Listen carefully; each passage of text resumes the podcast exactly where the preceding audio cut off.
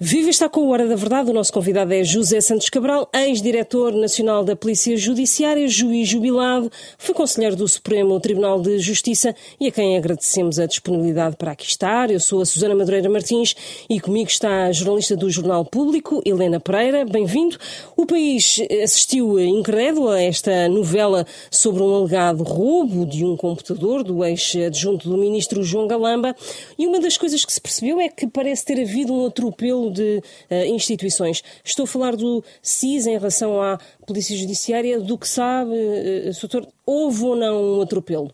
Houve, efetivamente, uma atropelar de competências.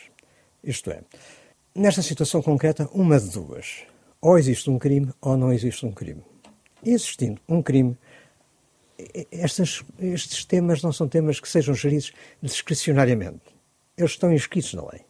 Há uma lei da Organização de Investigação Criminal, há uma lei do Gabinete de Segurança eh, Interna, há uma lei dos segredos de Estado. E o que é que elas nos dizem? Dizem que, efetivamente, a quem compete a proteção e salvaguarda dos documentos classificados é ao Gabinete de Segurança Interna. Portanto, retornando à questão que me colocou, uma de duas.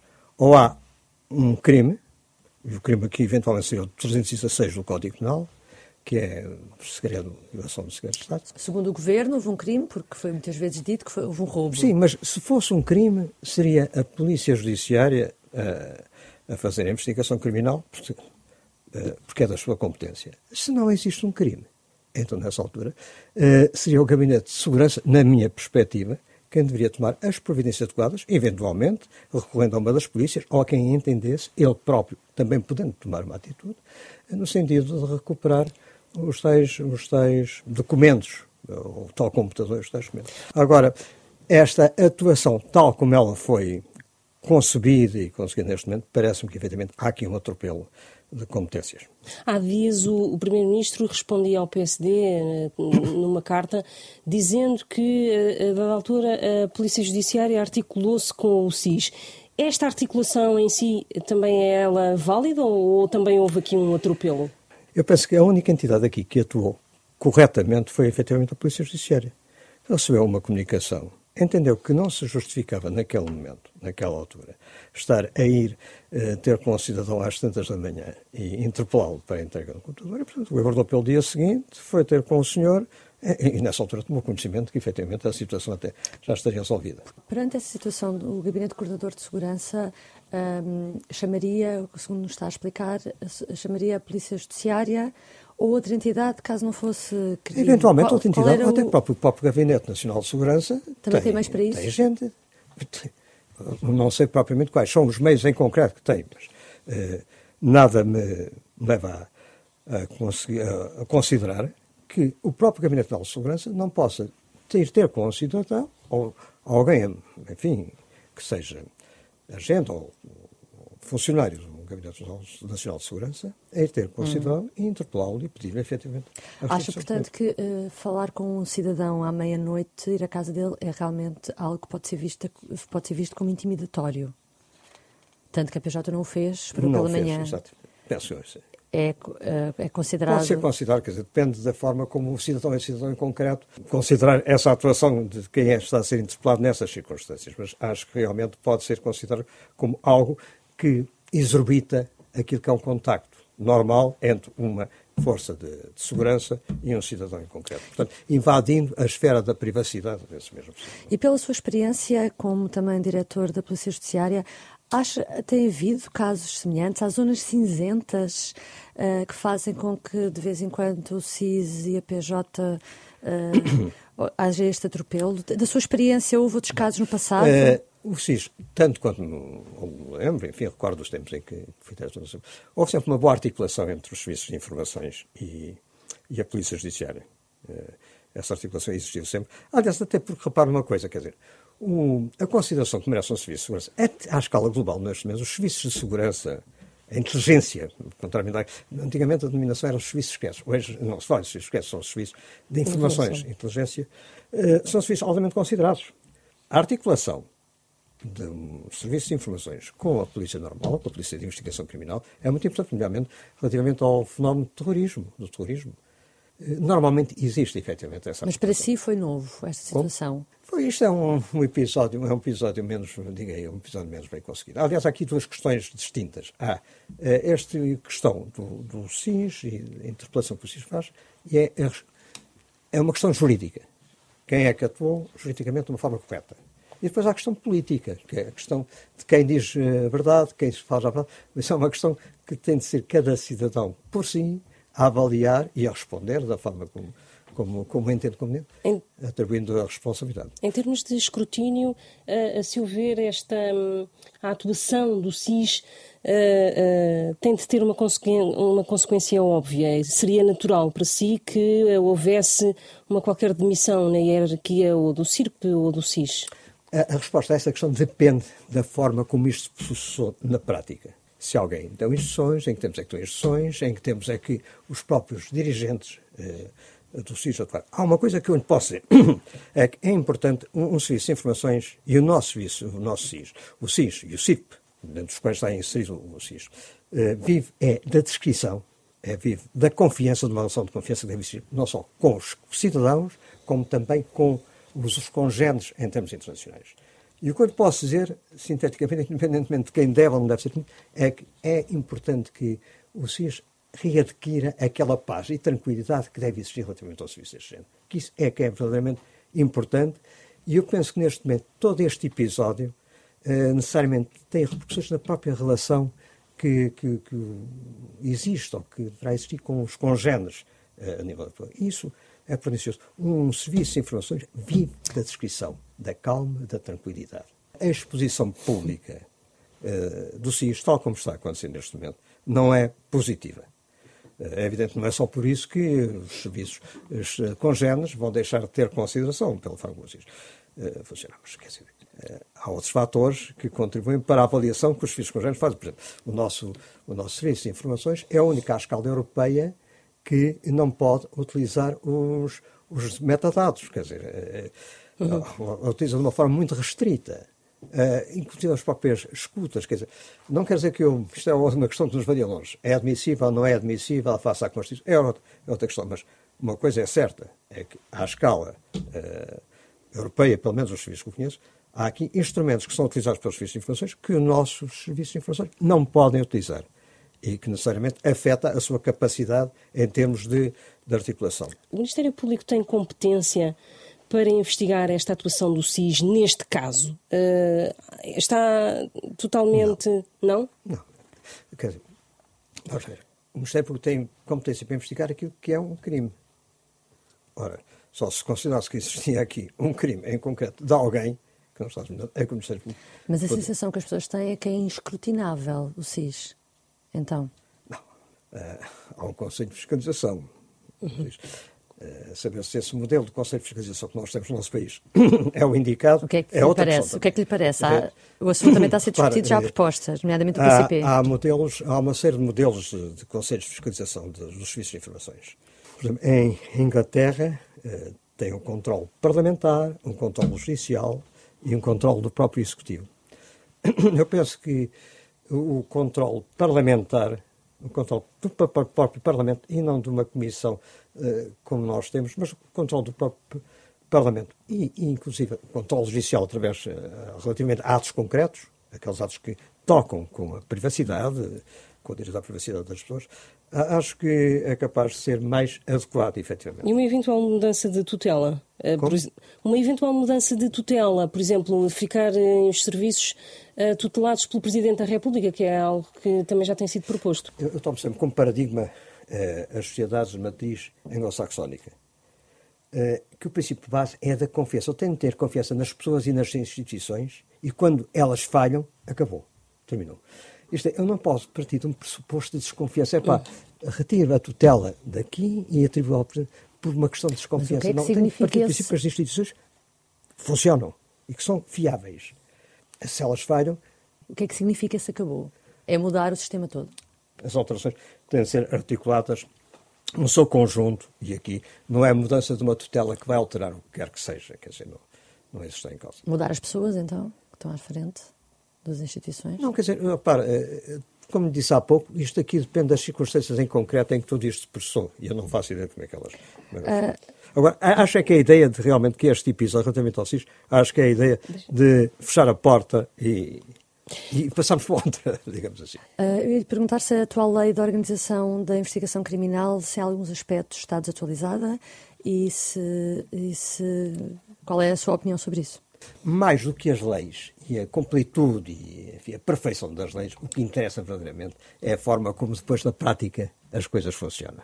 E relativamente à Polícia Judiciária em concreto, Uh, não só, enfim, a lei que permite que, efetivamente, uh, a Polícia Judiciária cumpra eficazmente as suas funções, como também se nota que a performance da Polícia Judiciária tem sido extremamente positiva. A Polícia Judiciária não só evoluiu em termos de meios, como em termos de tecnologia. Quer dizer, não se pode combater uma criminalidade do século XXI com instrumentos do século XX. O filme é um filme totalmente diferente. Foi demitido uh, da Polícia Judiciária em colisão com o então Ministro da Justiça em 2006, Alberto Costa.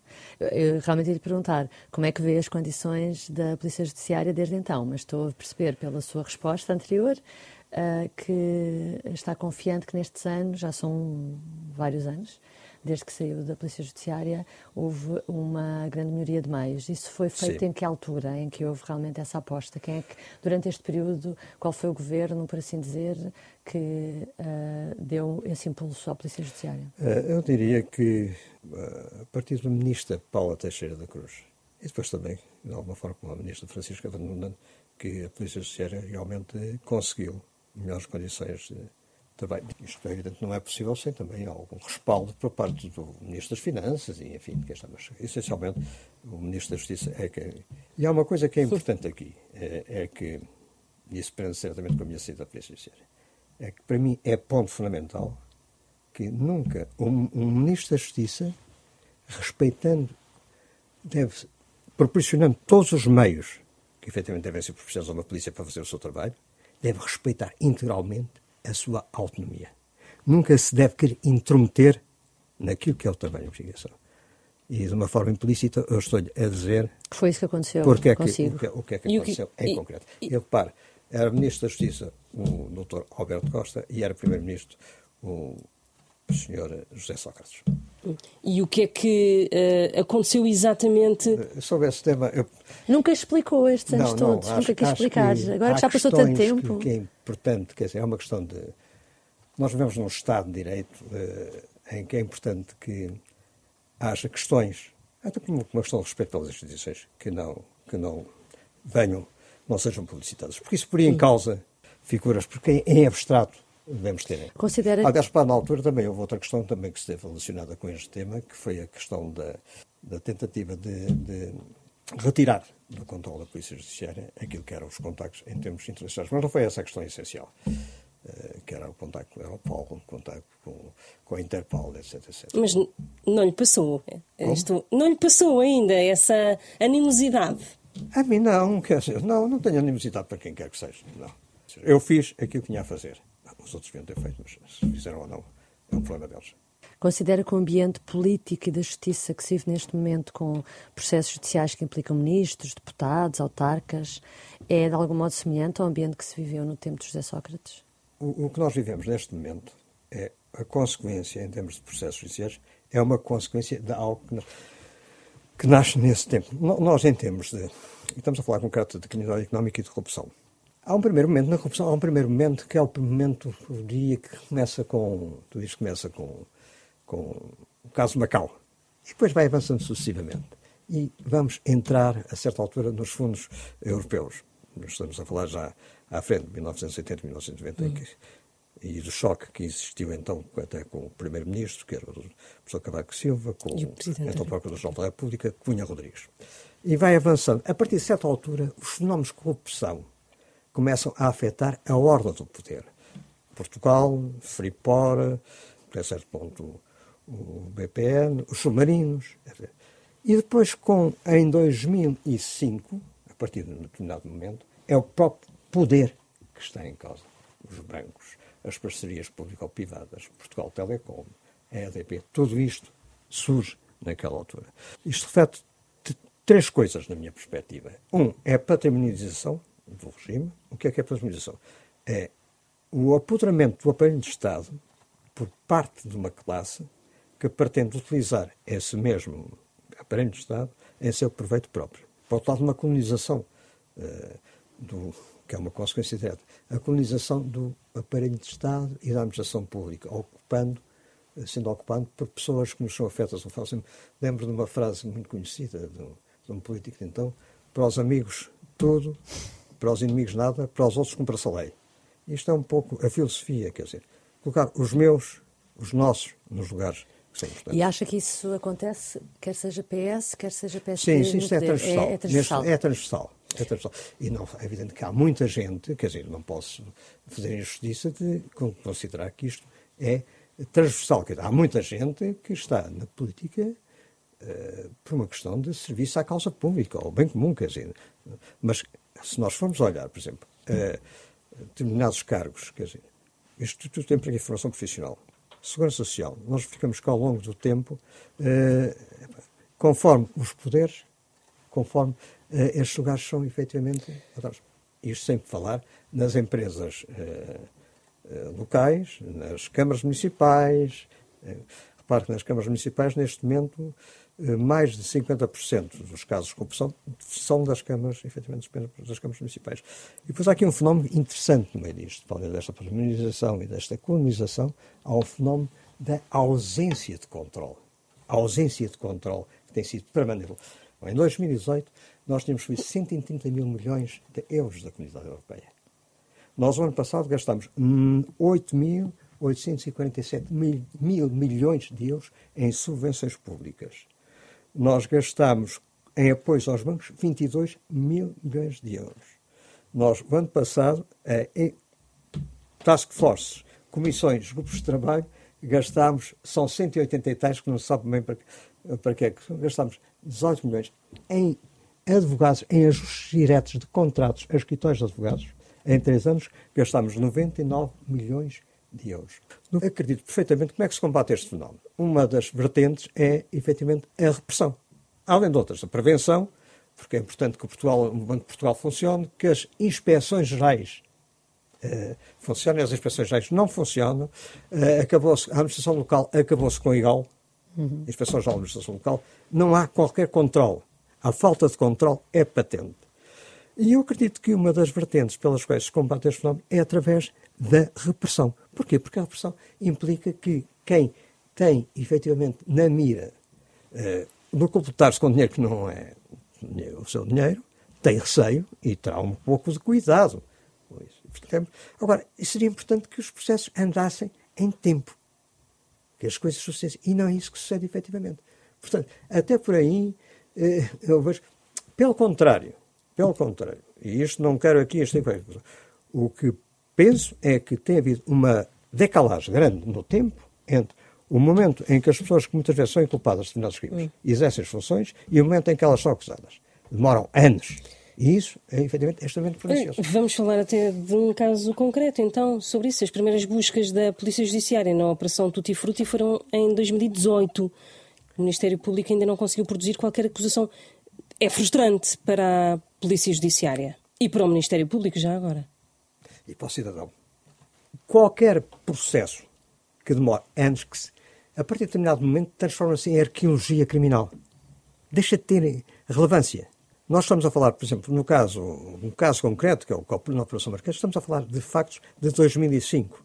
No caso das parcerias público-privadas, também no caso da EDP. São anos e anos e anos. Isto não pode ser assim. E, e num caso relativo, em abstrato, num caso relacionado com um, uh, agentes políticos no ativo, nomeadamente ministros, uh, isto também mina um pouco a é. confiança no próprio Tem, governo e na própria autoridade. há uma dupla vertente. Uma é a confiança que os cidadãos têm de ter no funcionamento da justiça, hum. e que é uma justiça transparente, com qualidade, eficiente. Portanto, e que as coisas sucedem. Isto por um lado. Mas também do lado das próprias pessoas que estão sob suspeição, é importante que uma de duas. Ou efetivamente são acusadas e a responsabilidade criminal é resolvida, condenados ou não, absolvidos, não podem estar sob lume varando durante anos e anos e anos. Quer dizer, isto Não é o é caso do, de José Sócrates. As pessoas começam realmente a perder essa confiança na justiça. Ainda não houve julgamento, arrasta-se há sete anos.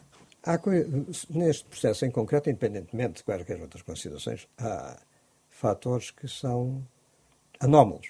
Assim. Uma instrução que demorou dois anos, uh, a acusação até penso que foi quatro ou cinco anos, até, depois, neste momento, há uma série de recursos que estão, recursos são recursos, o que de alguma forma nos chama a população o quê? Saber se a atual legislação que nós temos, o atual código, e os meios que nós temos, são os adequados para processos deste tipo. O, o Código de Processo Penal foi construído num determinado momento por grandes penalistas, o Costa Andrade, professor Costa Andrade, professor Figueiredo Dias, eh, mas foi para uma realidade diferente. O que é que devia ser mudado, então? É, é, a gestão do tempo não pode continuar assim. Por exemplo, o tempo não é um, algo de discricionário que esteja ao sabor dos diversos agentes judiciários. E, e se os processos são complicados, compete aos respectivos conselhos ou Procuradoria-Geral fornecer os meios para que as coisas sejam mais eficientes. Para que as coisas mais eficientes. Não podem aliar-se uh, quem tem a tutela, seja a Procuradoria-Geral da República ou o Conselho Superior aliar-se. Este processo é um processo complexo é um processo grave. Esta gente, quem está à frente, precisa de, de alguém para assegurar, para ajudar. Portanto, Vamos, vamos tratar efetivamente disso. Em relação à, atual eh, Procuradora-Geral da República, que avaliação é que faz eh, em comparação, por exemplo, com a sua antecessora, a Joana Marques Vidal? São estilos, são estilos diferentes. Só estilos? São, são formas de estar. Eh, Ou prioridades também diferentes? são formas de estar diferentes. A doutora Joana Marques Vidal tinha um estilo próprio, impôs, imprimiu, imprimiu uma dinâmica pela positiva. A doutora Joana Marques imprimiu uma dinâmica, eh, uma, tutelou, tinha conhecimento concreto, ela própria era, era quem, quem impulsionava que as coisas andassem. andassem. Cinco anos depois as coisas pararam um bocadinho. Temos de dizer estas coisas pela positiva. Doutor João Marcos Delgado. Doutor Lucília eh, tem, tem então estava à espera e ficou surpreendido por a doutora Joana Marques Vidal não ter sido, uh, não ter continuado, não ter sido reconduzida. Na parte final manifestou essa disponibilidade. Uh, se ela tivesse, se ela manifestou essa disponibilidade, uh, acho que ela efetivamente devia ter continuado.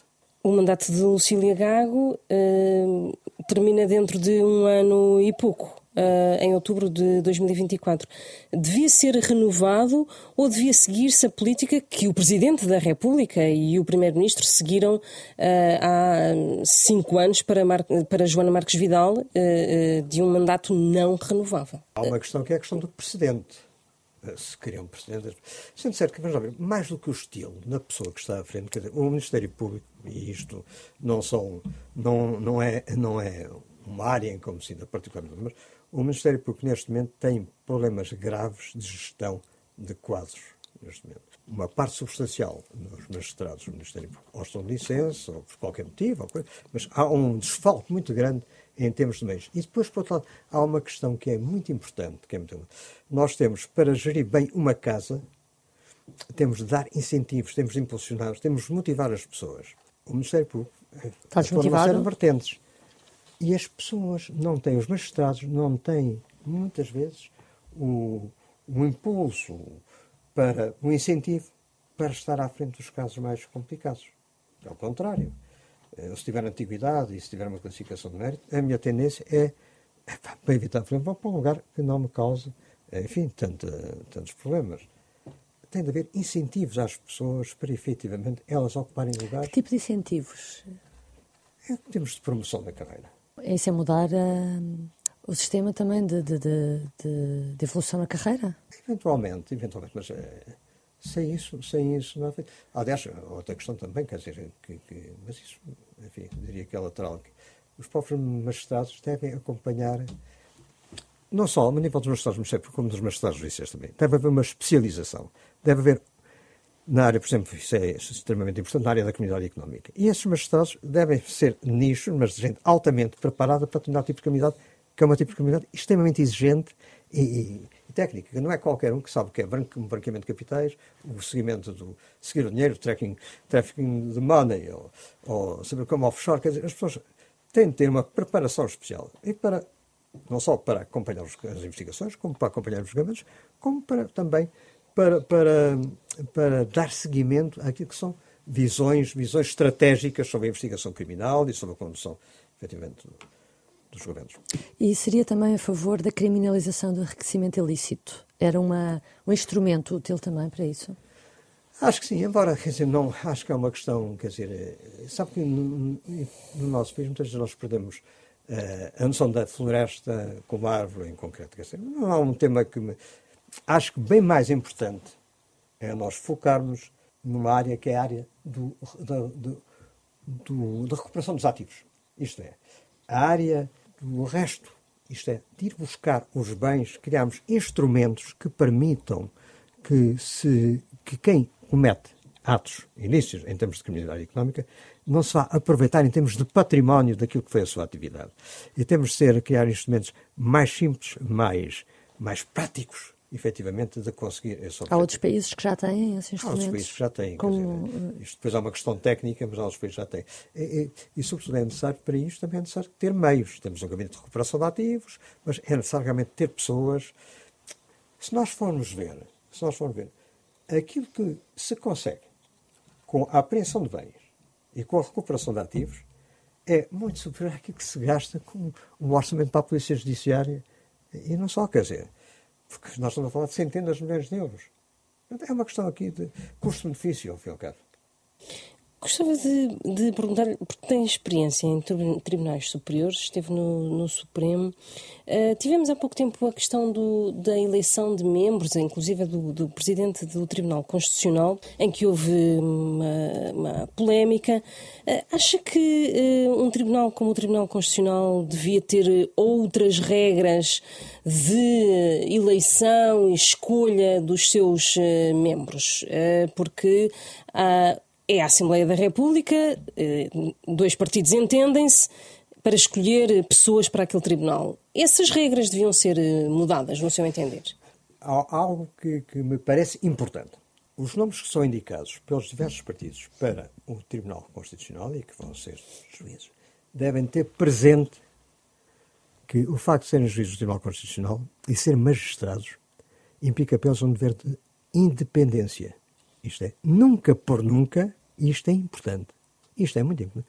As pessoas se devem sentir vinculadas a ir atrás daquilo que são as posições de quem os lá colocou. Eles são juízes do Tribunal Constitucional e eles são independentes. Isso é, é importante. Porque uh, o que se fala muitas vezes é de uma ala mais à esquerda e uma é, ala mais à direita dos juízes do Tribunal Constitucional. Essa, essa divisão, não sei se os juízes do Tribunal Constitucional dão ou não não dão origem. Acho que, que é mau. É mau. Que é, em sim é a politização uh, das decisões e, no tribunal. É evidente que o Tribunal Constitucional, como qualquer, como qualquer, ou mais do que qualquer um tribunal, toma decisões, decisões uh, que são importantes e que tocam, uh, enfim, o, o, sistema político e económico e financeiro. Mas esse facto não deve afetar realmente aquilo que é o, a essência de, é, é independência. E acha que tem afetado? Penso, espero bem, espero bem que não. Eh, eu fiquei só com uma dúvida sobre há pouco, ainda sobre a parte da corrupção. Acha que estamos a perder a luta contra a corrupção? Há processos aqui que são eles próprios um fiel da balança. Uh, aquilo que, por exemplo, que está a passar com o processo marquês é muito importante, porque uh, se este processo, por alguma forma, não tiver um rumo normal, um rumo coerente, e for afetado alguma questão de prescrição ou um julgamento dilatado no tempo. Estamos a falar de factos de 2005. Corremos o risco da deslegitimação do próprio sistema. Isto, indiretamente, vai se refletir no próprio Estado de Direito Democrático, porque as pessoas começam a duvidar que as instituições funcionam. É muito importante que estes processos, ou seria muito importante que estes processos decorressem eh, de uma forma mais fluida. Um processo relativamente eh, mesmo no, no, no, caso, no caso do BES, nós estamos a falar de prazos muito dilatados, quer dizer, porque há o recurso à, à pronúncia, há o recurso para a relação, depois há o julgamento, depois haverá um julgamento que demora não sei quanto tempo, e depois há um recurso para a relação, e depois há um recurso para o Supremo, e depois há um recurso para o Tribunal Constitucional. Isto são anos e anos e anos. Não, isto não joga com aquilo que é efetivamente o sentir de justiça do nosso do cidadão comum. Não joga, efetivamente. O próprio poder político tem de estar atento que, em última análise, é importante mudar as regras uh, do jogo. Porque senão há um deslaçar até da própria ah, comunidade. Há, há uma ausência da comunidade, as pessoas não, não acreditam. Não acreditam. E começam por não acreditar no sistema de justiça e depois não acreditam no resto. Está terminada este Hora da Verdade. Agradeço a José Santos Cabral, ex-diretor da Polícia Judiciária, juiz jubilado, foi conselheiro do Supremo Tribunal de Justiça. Este programa regressa na próxima semana.